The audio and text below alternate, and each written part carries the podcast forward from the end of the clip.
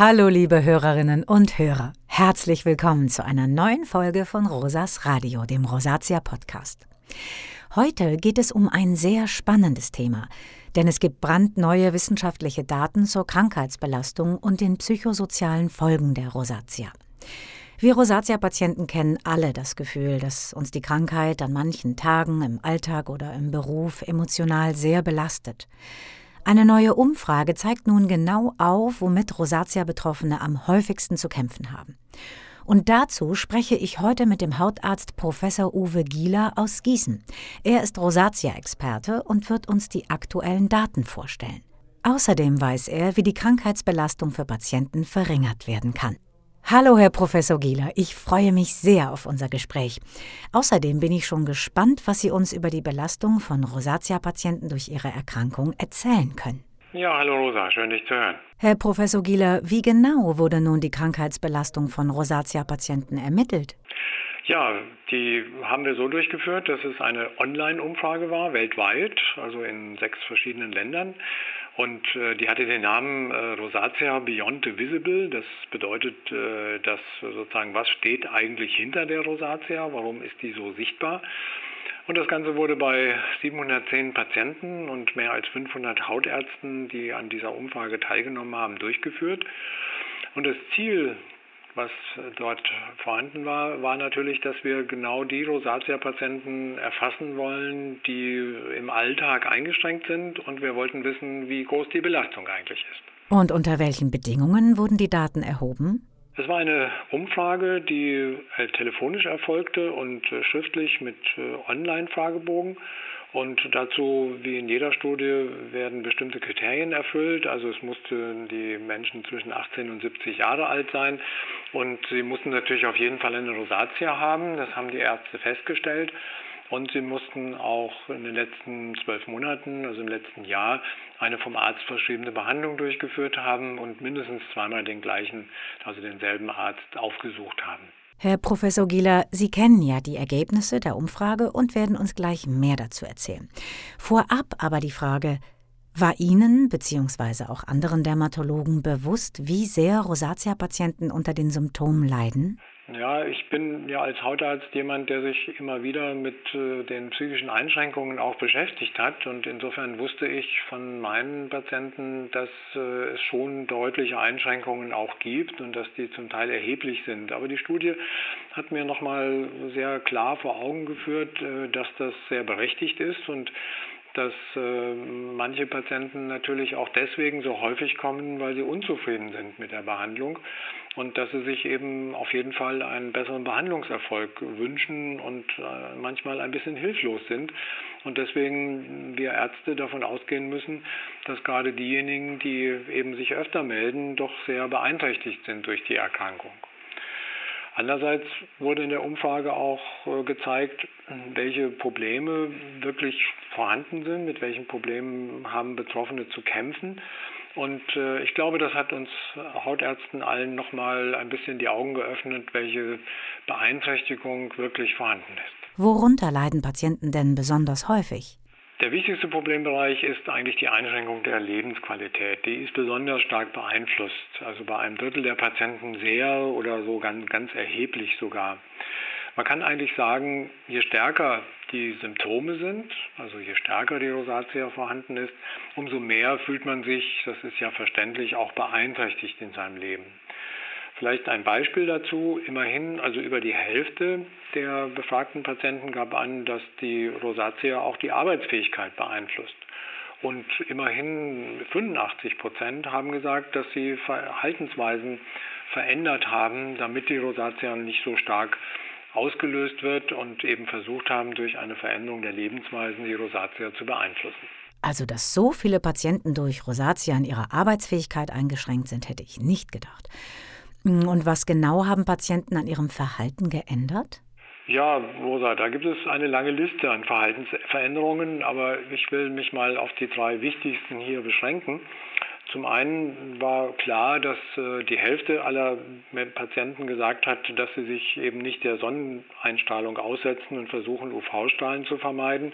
Das ist natürlich aus meiner und insgesamt ärztlicher Sicht sinnvoll, da die Sonne einer der Hauptauslöser der Rosazea ist durch die Erweiterung der Blutgefäße. Und ein Drittel der Patienten hat gesagt, dass sie ganz auf Alkohol verzichten und etwas weniger als ein Drittel vermeidet auch scharfe Gewürze. Vielleicht sollte man dabei erwähnen, dass es auch interessant ist, dass nur vierzehn Prozent aller Befragten angaben, dass sie eigentlich gar nichts in ihrem Leben verändert haben. Welche Erkenntnisse gab es denn in der Umfrage zur Rosazea-Therapie? Ja, da gab es sehr spannende, aber doch auch leider eher ernüchternde Ergebnisse, nämlich dass zweiundachtzig Prozent der Patienten angegeben haben, dass die Rosazea durch die aktuelle Therapie nicht vollständig kontrollierbar war. Und das ist natürlich ein eher trauriges Ergebnis. Dann haben ca. sechzig Prozent der Patienten gesagt, dass sie trotz der Therapie dauerhaft an sichtbaren Symptomen leiden. Auch das ist nicht sehr erfreulich. Und dass sie siebenundachtzig Prozent, also noch mehr Patienten, haben angegeben, dass sie doch regelmäßige Krankheitsschübe im letzten Jahr hatten. Und das ist natürlich etwas, was wir ernst nehmen müssen und das auch verbessern müssen. Oh, das sind sehr viele Patienten, die trotz Therapie an Symptomen leiden. Was schließen Sie als Arzt daraus? Ja, wie ich eben sagte, ich glaube, es gibt Verbesserungsbedarf und äh, auch ich selber habe versucht, mich daran zu orientieren und äh, nochmal mehr darauf zu achten, dass die Therapie wirklich auch konsequent und vor allem langfristig durchgeführt werden muss. Denn, das wissen wir aus anderen Studien, es braucht mehrere Wochen und auch Monate, bis sich wirklich ein guter und vielleicht auch vollständiger Erfolg einer Therapie einstellt. Und für die Hautärzte insgesamt hat die Studie gezeigt, dass wir eigentlich wirklich alles daran setzen sollten, um eine bestmögliche Behandlung durchzuführen und diese auch umzusetzen, damit man dann zu dem Ergebnis kommt, was mir letztens ein Patient erzählt hat, nämlich, dass er nach vier, fünf Monaten konsequenter Behandlung wirklich erscheinungsfrei ist und dass er in Urlaub fahren kann, ohne dass er sich irgendwelche Sorgen machen muss. Aber gab es auch positive Stimmen zum Behandlungserfolg der Rosazea? Ja, die gab es. Also die Umfrage hat auch gezeigt, dass Patienten, die wirklich erscheinungsfrei sind, also wirklich keinerlei Symptome mehr aufweisen, natürlich auch weniger von der Rosazea dann beeinflusst sind. Und auch das ist wichtig und deswegen sollte das Ziel sein. Und das habe ich persönlich auch aus der Studie gelernt, dass mein Anspruch als Hautarzt sein muss, also möglichst eine vollständige Erscheinungsfreiheit zu erreichen.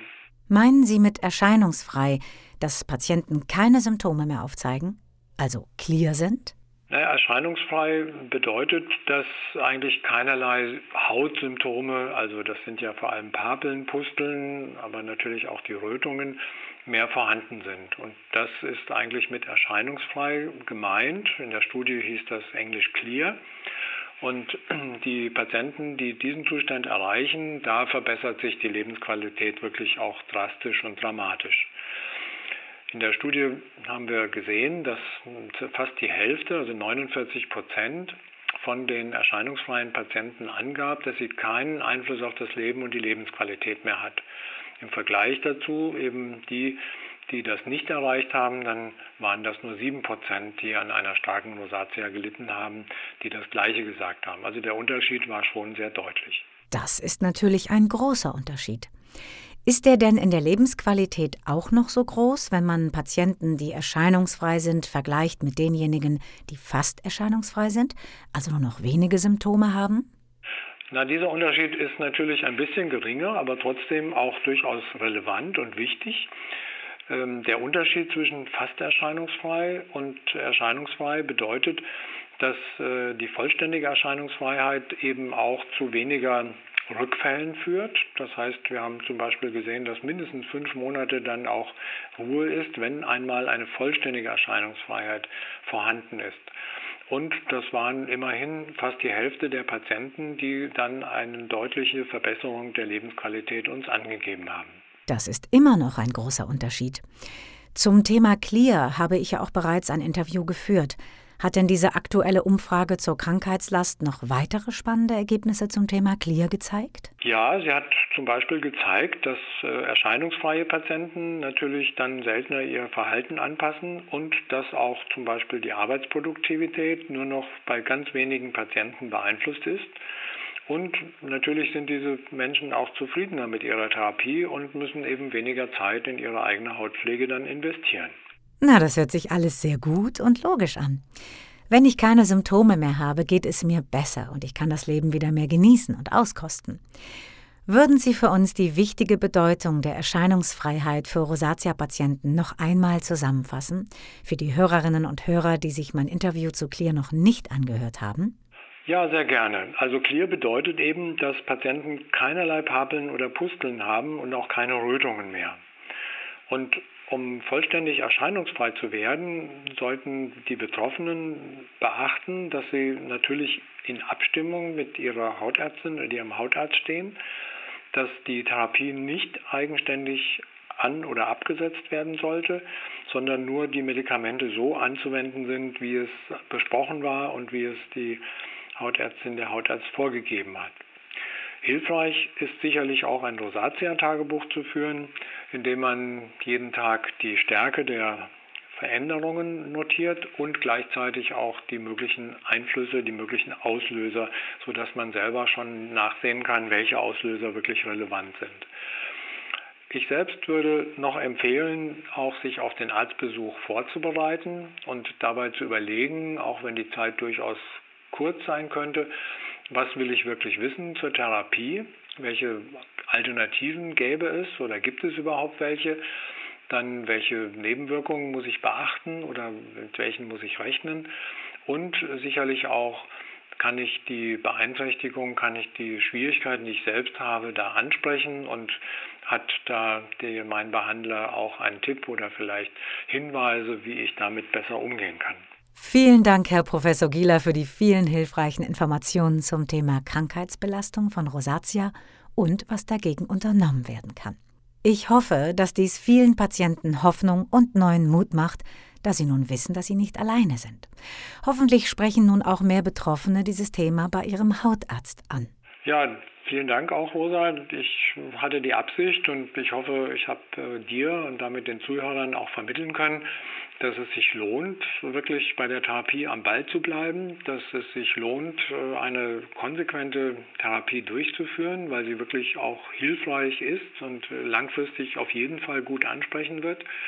Und äh, es ist natürlich auch äh, wichtig gewesen, dass die Wünsche an die Therapie und, und die eigenen Probleme mal angesprochen werden und dass die Hautärzte sich das dann auch anhören, weil den Behandlungserfolg gibt es ja bekanntlich nur gemeinsam. Und in dem Sinne hoffe ich, dass wir ein bisschen dazu beitragen konnten. Ihr habt es gehört. Bleibt am Ball mit eurer Therapie, denn nur so können wir Rosazea-Patienten uns selbst helfen. Und falls ihr weitere Informationen zu Clear haben möchtet, dann hört doch einfach mal rein in meine Podcast-Folge mit Herrn Professor Schaller. Oder besucht unsere Website w w w punkt rosazea Bindestrich info punkt de. Viele Grüße von eurer Rosa.